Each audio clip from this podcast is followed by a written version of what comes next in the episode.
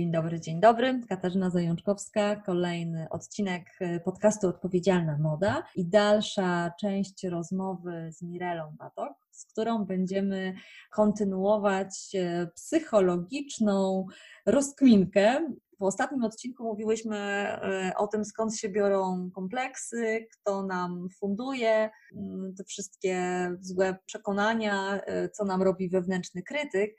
A dzisiaj pójdziemy o krok dalej i powiemy sobie, jak to wpływa na nasze zakupy. Cała ta y, rozmowa, i pierwsza, i ta y, dzisiejsza, ma taki punkt wyjścia, że zakupy coś nam kompensują, że zakupy są bardzo często zamiast czegoś, że myśmy pomylili potrzebę z zachcianką. Jak przeczytałam ostatnio w, w, ciekawej książce Jak zerwać y, albo jak rzucić fast fashion, tam jest y, taki świetny akapit o tym, kiedy bohaterka i autorka mówi o tym, że ona kiedyś kupowała jak była smutna i jak coś świętowała. Kupowała, jak zmieniała się pogoda i jak nie zmieniała się pogoda. Z okazji świąt, z okazji rocznic, z nudy, czyli po prostu każdy powód w zasadzie był dobry po to, żeby y, y, sobie iść i ulżyć. Więc ja bym dzisiaj chciała pogadać o tym, dlaczego tak dużo kupujemy, co możemy zrobić, żeby się trochę uwolnić od tego przymusu zakupów, bo no, świat nam nie ułatwia e, tego zadania. E, jeszcze wchodzi w to wszystko takie poczucie winy, bo teraz już wiemy, że fast fashion to tak niekoniecznie. Już byśmy chciały inaczej, ale czasem nie możemy, więc e, no spróbujmy trochę po, y, poszperać w tych, w tych naszych jakby zakupowych mm, problemach. Ja chyba jestem mistrzem zadawania 10 pytań zamiast jednego, więc żeby to jakoś może złapać, no to chciałam zacząć od tego, czy Twoim zdaniem, y, Mirela, w ogóle jest możliwy taki zakupowy umiar? Czym my możemy wyhamować? Mhm.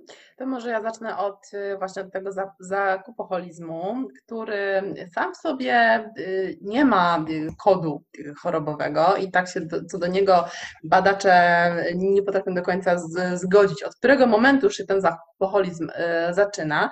Natomiast rzeczywiście mamy w klasyfikacji chorób coś takiego jak zaburzenia nawyków i popędów. I tutaj wszystkie będą wchodziły rzeczy, które nazywamy uzależnieniami behawioralnymi, czyli takimi, co do których nie przyjmujemy jakichś substancji, tak jak alkohol czy narkotyki, ale one wiążą się z tym, że musimy wykonywać jakieś czynności. E, I o ile w przypadku hazardu czy podpaleń, no to tutaj mamy jasne kryteria diagnostyczne, tak w przypadku chociażby zakupoholizmu, no tutaj już jest taka bardzo płynna granica, od którego momentu możemy powiedzieć, że to już jest za dużo.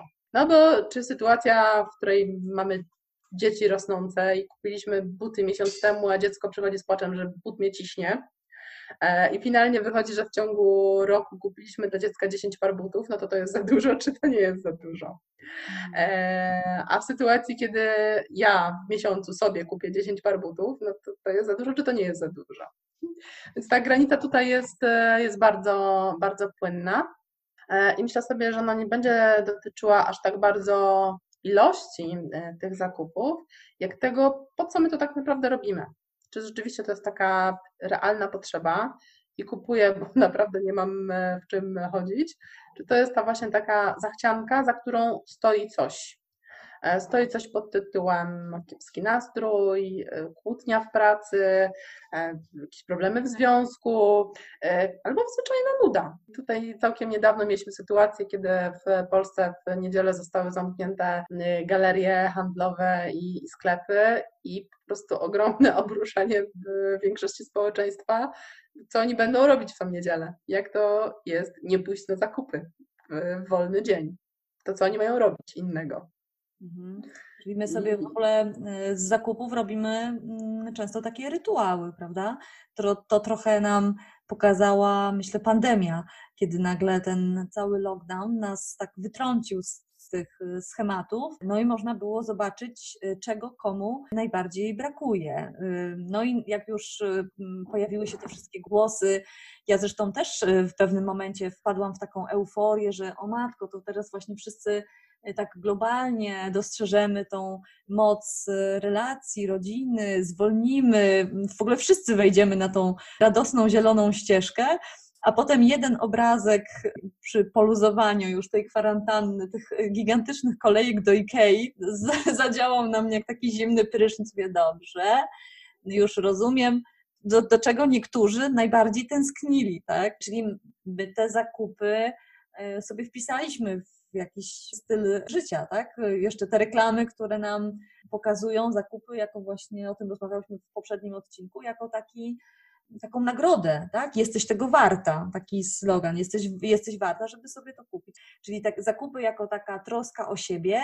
Po drugiej stronie jest cały ten przekaz, że bez tych zakupów to jesteśmy w ogóle nic nie warte już nawet postanawiamy, że chciałybyśmy być takie bardziej eko i bardziej slow, a dalej jakby no to kliknięcie, bo to przecież nie musi być realny spacer po galerii, to może być takie kompulsywne scrollowanie y, wszystkich sklepów online. Teraz to jest y, możliwe nawet z poziomu telefonu, więc no plac zabaw z dzieckiem, kolejka u dentysty i możemy kupować dalej. Jedno czy dwa kliknięcia. To co można zrobić, żeby to sobie ułatwić? Wygranie z tym, z tym nawykiem. Tak, tutaj przede wszystkim kluczowe będzie to, żeby to rozpoznać i wiedzieć, że to jest coś, co mi tak naprawdę szkodzi. Tutaj przy uzależnieniach też mamy często do czynienia z takim mechanizmem zaprzeczenia i iluzji. Kiedy mówimy sobie, że no dobra, to już ostatni raz, następnym razem będzie inaczej, następnym razem to już tak na spokojnie sobie podejdę, no a później znowu się zdarzają te okazje i takie ulubione powiedzenie mojej przyjaciółki to jest no słuchaj, ale to był grzech, grzech nie kupić. E, no i zawsze się znajdzie y, usprawiedliwienie do tego, dlaczego y, coś było warto kupić, no bo skoro jakaś tam y, rzecz jest przeceniona o 60%, no to byłoby grzechem po prostu nie, nie kupić nie? W, takiej, w takiej cenie i takiej, takiej okazji. A wiadomo, że jesteśmy przede wszystkim pobożne. Tak, więc tutaj my jesteśmy idealnie rozgrzeszone, no bo przecież e, to był, to był bardzo rozsądny zakup, skoro ta rzecz była aż tak e, przeceniona. E, no ale nie patrzymy na to, czy, czy ta rzecz rzeczywiście była nam potrzebna.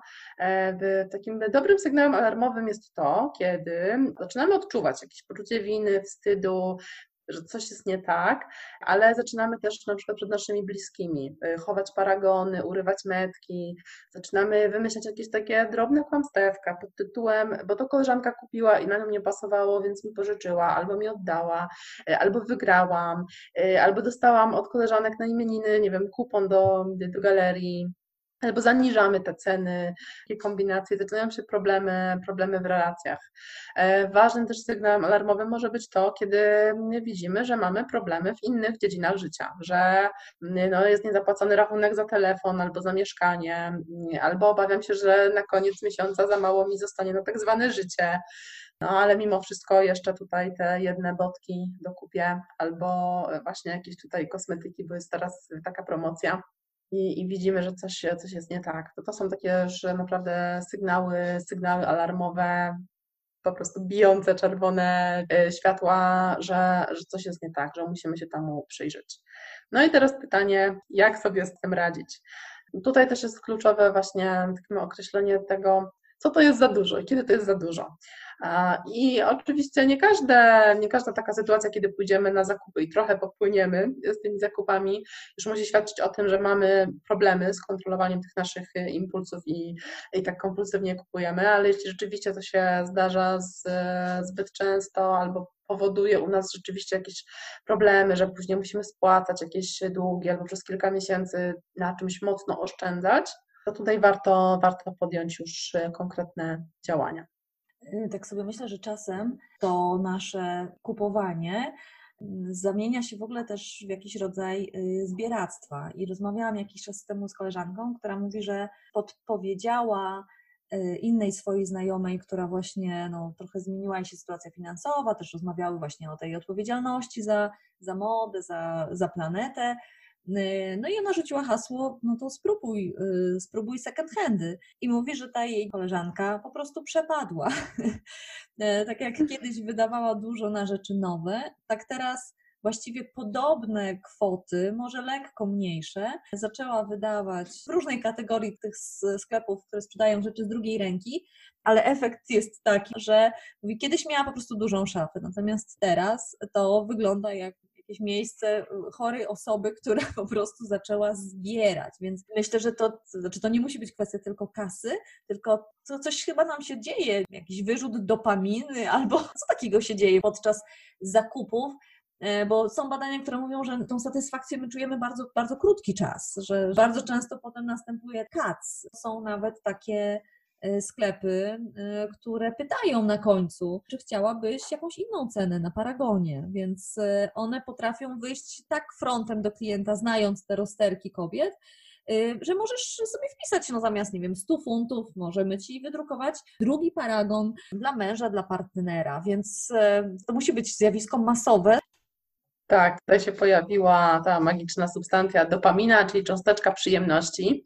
E, I ona jest o tyle specyficzna, że ona się wytwarza nie tylko podczas robienia tej rzeczy, która jest dla nas e, bardzo miła, e, czyli tak jak w, tutaj w tym zakupoholizmie, sam ten proces kupowania, szukania, polowania na te rzeczy, ale ona się zaczyna wydzielać już kiedy myślimy o tym, kiedy się zbliżamy do tych sklepów, kiedy koło tego centrum handlowego przejeżdżamy i sobie przypominamy, że tam jest sklep, sklep taki czy taki, że ostatnio kupiłam coś tam i ta dopamina już, już tam sobie zaczyna iść. No i co? Im więcej jej mamy, im więcej tej przyjemności przeżywamy, tym więcej jej chcemy.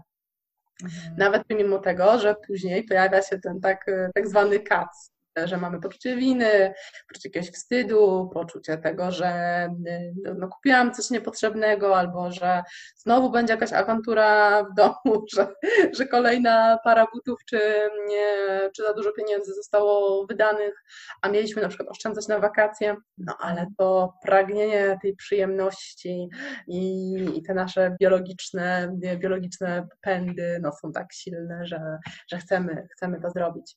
E, no i tutaj niestety, jeśli chcemy te zakupy ograniczyć, sama zmiana właśnie sklepów na second handy no niewiele da, bo, bo, tak naprawdę dalej jesteśmy w tym procesie zakupów, a wręcz otwierają się jeszcze większe możliwości. Mm. No bo skoro taniej płacę, no to więcej mogę kupić, jeszcze więcej. Więc jeszcze więcej tej dopaminy, jeszcze więcej tej przyjemności się pojawia i ta pętla, pętla się tak naprawdę umacnia, usztywnia. No tutaj też nie powiem nic odkrywczego, bo poza takimi behawioralnymi e, rzeczami, które, które możemy zrobić, czyli planowanie zakupów, Czyli jak chcę iść kupić bluzkę, to muszę wiedzieć, jaka to ma być bluzka. Czy to ma być biała bluzka z krótkim rękawem, czy bawełniana bluzka z długim rękawem, która będzie mi potrzebna na jesienne wieczory. Muszę konkretnie wiedzieć, mieć sprecyzowaną rzecz. Często też pomaga na przykład branie gotówki zamiast e, karty e, płatniczej. Ja też polecam odinstalowanie z telefonu e, tych wszystkich aplikacji, które nam umożliwiają płacenie, kiedy nas po prostu impulsy i ta chęć zakupu przytłoczy, a mamy tylko tam, nie wiem, 50 czy 100 zł w portfelu, żeby nie kusiło zapłacić telefonem. E, więc planowanie, zabieranie ze sobą odpowiedniej e, ilości gotówki, często też zakupy z kimś, kto będzie taki w stanie nas e, przytrzymać, taką bardziej powiedziałabym racjonalną osobą, której powiemy, co konkretnie chcemy kupić. Czy nie idę, żeby sobie coś tam kupić, albo jak chcę iść tylko pooglądać, to osoba mnie będzie trochę tak pilnować przy tym, że tylko to oglądam. Też niestety unikanie unikanie e, zakupów, unikanie okazji, unikanie tych wyprzedaży, unikanie przeglądania, bo ja sobie tylko popatrzę, tylko sobie tutaj patrzę, tylko sobie tak, wrzucę do koszyka na przykład, niech tam sobie będzie, to, to tego też unikamy, staramy się po prostu odwracać naszą uwagę, zrobić w tym czasie coś innego, skoncentrować się na czymś innym, e, czy to będzie, nie wiem, posprzątanie w domu, czy wyjście na spacer e, z dzieckiem, e, ugotowanie kolacji dla, dla kogoś bliskiego, czy ćwiczenia fizyczne, cokolwiek, co po prostu pozwoli nam odwrócić uwagę, bo często te zakupy, tak jak powiedziałam, one się pojawiają w sytuacji nudy, kiedy nie wiemy, co innego ze sobą zrobić, mamy wolny czas, wolny dzień, a to sobie tak pójdę pochodzić, pójdę sobie coś pokupować. I jakby już te wszystkie inne rzeczy, które kiedyś robiliśmy, przestają być takie atrakcyjne, nie dają już takiego kopa, takiego haju jak te, jak te zakupy, to tutaj unikanie tych zakupów, kierowanie, aktywności, kierowanie uwagi na inne aktywności no można pozwolić trochę odzyskać e, dawną radość z tych, z tych rzeczy. Y, tak, ja szczególnie kupuję ten pomysł i patent z niewystawianiem się na te pokusy, czyli pewnie jakieś wypisanie się od tych newsletterów, które nam wyskakują z kolejnymi promocjami. No, sztaby ludzi w pocie czoła pracują nad tym, żebyśmy nie przechodzili koło tych wystaw obojętnie i żeby ta apaszka, albo te skarpetki, albo ten bryloczek przy kasie, po prostu no same same się do nas przyklejały, więc tak, to jest takie zamknięte koło, czyli mówisz o tym, że jak kupujemy często i nam to sprawia przyjemność, to będzie ta tendencja, żebyśmy chcieli jeszcze więcej. jeszcze mi się przypomniał taki post Kasi Nosowskiej, w którym ona mówiła, że ona bardzo lubi robić takie zakupy, gdzie właśnie chodzi sobie po jakichś ekskluzywnych portalach w sklepach online i ładuje do tego koszyka te wszystkie rzeczy i ładuje, i ładuje, ładuje, przechodzi przez te wszystkie rzeczy, a potem tak po prostu porzuca ten koszyk ale myślę sobie, że to, tak jak mówiłaś, to dla, dla jednych będzie pewnie do, do zrobienia, żeby tam się wyklikać, a niektórym będzie jednak szkoda tego zainwestowanego wieczoru i coś tam zostanie w tym koszyku, nie? Takie tylko, no, niech przyślą to przymierze, bo przecież mogę za darmo odesłać, tak? Ale to też tak. jest takie utrudnione, żeby nam się jednak e, trochę nie, nie chciało. Mam jeszcze do Ciebie pytanie w kontekście zakupów i odpowiedzialnej mody o to, jak to się dzieje i co za to odpowiada, że nam się tak oddzieliło y, ubranie od tego, co za nim stoi. Czyli mimo, że zdarzały się te wszystkie straszne rzeczy, typu Rana Plaza, gdzieś nam już, ma, już, już wiemy o tych y, sweet shopach, już wiemy o tej niewolniczej pracy, o pracy dzieci. Nawet jak jesteśmy bardzo odporni na tą wiedzę i nie szukamy, nie czytamy mm, jakoś, nie wiem, obszernej literatury, to chociażby w nagłówkach też się ten, y, ten temat pojawia a jednocześnie my sobie potrafimy jakoś to sprytnie oddzielić. Jak to się dzieje, że tak łatwo jest jakoś to sobie odsunąć? My też tak naprawdę nie lubimy takich informacji a, y, trudnych, takich dla nas przykrych, takich zagrażających, więc e, też bardzo często sobie znajdziemy takie usprawiedliwienie. No bo okej, okay, ta rana plaza się zdarzyła, ale przecież potem korporacje powiedziały, że od teraz to już dbają, od teraz to już jest wszystko super. Więc no okej, okay, to ja im wierzę. E, pamiętam też e, kiedyś takie bardzo głośne, głośne zdanie jednej z, z takich znanych wpływowych osób, która powiedziała, że no okej, okay, no wam to przeszkadza, że te dzieci w Bangladeszu czy w innych krajach e, zamiast być w szkole, to one pracują w tych fabrykach, ale gdyby one nie pracowały w tych fabrykach, to pewnie poszłyby w przestępczość albo w, w taką e, właśnie pracę związaną po prostu z, ze świadczeniem usług seksualnych, więc e, dla nich ta praca w fabryce nie jest taka zła, jak nam się wydaje. Więc my mamy też taką tendencję do takiego usprawiedliwienia tego trochę w taki, w taki sposób. Zwłaszcza, że też tutaj specjaliści od marketingu no, starają się. Y, tutaj nagle się dowiadujemy, że w mojej koszulce jest 30% bawełny z odzysku, albo że metka jest z ekologicznego papieru, y, albo że już nie dajemy reklamówek foliowych, tylko papierowe y, torby.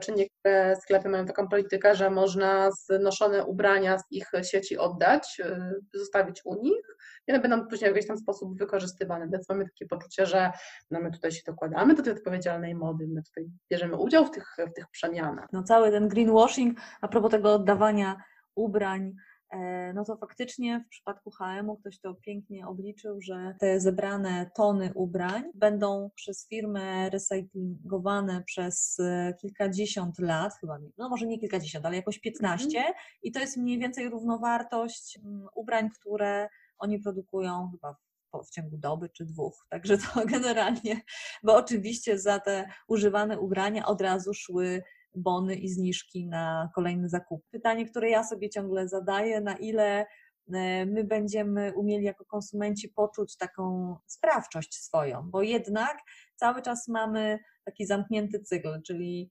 jest szybka moda, dużo produkcji, te miliardy ubrań, bo my je kupujemy. A kupujemy, no bo oni produkują i myślimy sobie, no dobrze, no to oni niech najpierw zrobią coś etycznie i coś fajnie, a nie, nie przerzucajmy się tą odpowiedzialnością, a jednocześnie no już wiemy, że ta presja niestety musi iść z dołu, bo firmy nie obudzą się pewnego pięknego dnia i nie powiedzą, a nie, może tak 50% zysku po prostu sobie podarujemy.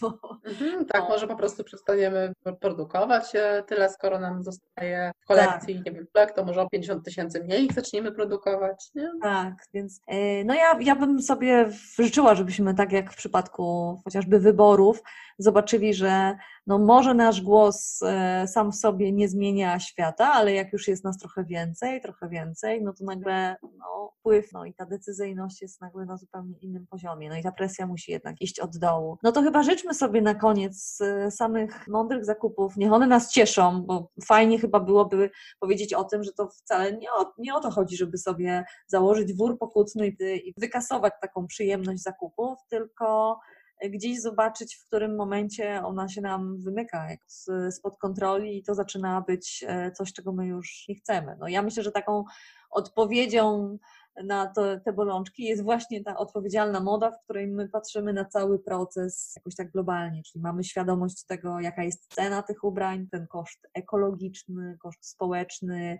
gdzieś nie uciekamy od tej etyki, a potem Wiemy, że jesteśmy warte ubrań, które są dla nas dobre, które dla nas pasują, które są w naszym stylu. E, no i idziemy na tą zieloną ścieżkę z taką otwartą przyłbicą po to, żeby nosić ubrania, które lubimy, które nam się ciągle podobają, ale no nie musimy ich mieć miliona. E, może wtedy też je bardziej szanujemy, ale no to jest jak zwykle temat na, na, na kolejne odcinki. Powiedz mi, Rela, czy chcesz coś jeszcze do tego zakupowego koszyka dorzucić na koniec? Tak, chciałabym przede wszystkim powiedzieć o tym, żebyśmy pamiętali, że tutaj nie chodzi o, o to, żeby ze skrajności w skrajność wpadać, tylko sobie to rzeczywiście w taki fajny, przyjemny sposób e, wypośrodkować. Bo oczywiście, jeśli my sobie od czasu do czasu pójdziemy i kupimy coś, bo chcemy, żeby nam było miło, albo coś bardzo trudnego w życiu zrobimy i żeby się jakoś wynagrodzić. Ja też często zachęcam moich pacjentów czy pacjentki do tego, że kiedy coś im się takiego bardzo wyjątkowego, trudnego uda zrobić, to żeby właśnie albo sobie jakąś taką przyjemność sprawili, czy kupując jakąś drobną rzecz, drobny jakiś gadżet, kosmetyk, albo zjedli coś słodkiego, mm, jako takie po prostu okazjonalne wzmocnienie. E, więc e, żebyśmy też nie wpadali ze skrajności w skrajność, że dzisiaj już tutaj przez rok nic nie, nie kupię e, i będę się z tym męczyć, tylko żebyśmy umieli to sobie w taki miły, przyjemny sposób po prostu wypośrodkować. To planowanie zakupów, sprawdzanie, czy my rzeczywiście czegoś potrzebujemy, z jakiej motywacji to kupuję, żeby sprawdzić, czy ja też wolny czas mogę w jakiś inny sposób spędzić, albo zabierać na, na zakupy ze sobą kogoś, kto będzie w stanie trochę tak tuglach e, przytrzymać. Mm -hmm. No myślę, że taka lista e, alternatywnych dla zakupów przyjemności E, o których czasem zapominamy, że nas coś jeszcze innego cieszy, to to jest fajna podpowiedź, jak możemy sobie przypomnieć, że kurczę, może te rolki to jednak, na które nigdy nie mamy czasu. Jest milion takich rzeczy, o których myślimy, że nie mamy na nie czasu, a one po prostu chyba wymagają tylko przyniesienia uwagi. I rozpoznania tego, co my tak naprawdę, właśnie tak jak w poprzednim podcaście mówiliśmy, czy ten głos, który mi mówi coś, czy to jest mój głos, czy to jest głos właśnie tych specjalistów marketingu, którzy mówią kup to kup, to jesteś tego warta ta myśl, że jesteśmy jakąś sumą e, logotypów e, i można nas wycenić, wyceniając e, poszczególne elementy ciuchów, tak? To chyba nam się jakoś niebezpiecznie skleiło przez te lata i może też sami się trenujmy w nieocenianiu innych, tylko przez pryzmat tego, jakie mają buty, jakie mają logo. Tutaj pewnie znowu byśmy mogły zboczyć na, na temat dzieci i tego wyścigu zbrojeń, który się y, odbywa w szkołach, ale no, nocowałybyśmy sobie to tutaj przy tej rozmowie, więc mam nadzieję, że, że będzie nam jeszcze dane trochę sobie y, te tematy y, modowo-psychologiczne i, i tego styku, bo, bo bardzo wierzę, że to jest jednak ta sama bajka bajka e, jakoś wspólnie eksplorować. Bardzo, bardzo Ci Mirela dziękuję. Myślę, że, że słuchacze, słuchaczki dużo się mogli od Ciebie dowiedzieć. Wielkie dzięki. Ja dziękuję również za zaproszenie i za, za, za obie rozmowy. Dziękuję bardzo. Bardzo Ci dziękuję za wysłuchanie tego odcinka. A jeśli masz ochotę spotkać się z Krysią Kolonko i ze mną w artystyce, spróbować pysznej wegańskiej kuchni i wziąć udział w naszych warsztatach stworzenia biokosmetyków i budowania szafy w duchu odpowiedzialności i zrównoważenia, y, zapraszam. Wszystkie linki i szczegóły wydarzenia y, znajdziesz na blogu odpowiedzialnamoda.pl w opisie y, tego odcinka zasubskrybuj, podziel się, jeśli masz tylko ochotę. No i do usłyszenia wkrótce. Pozdrawiam, pa!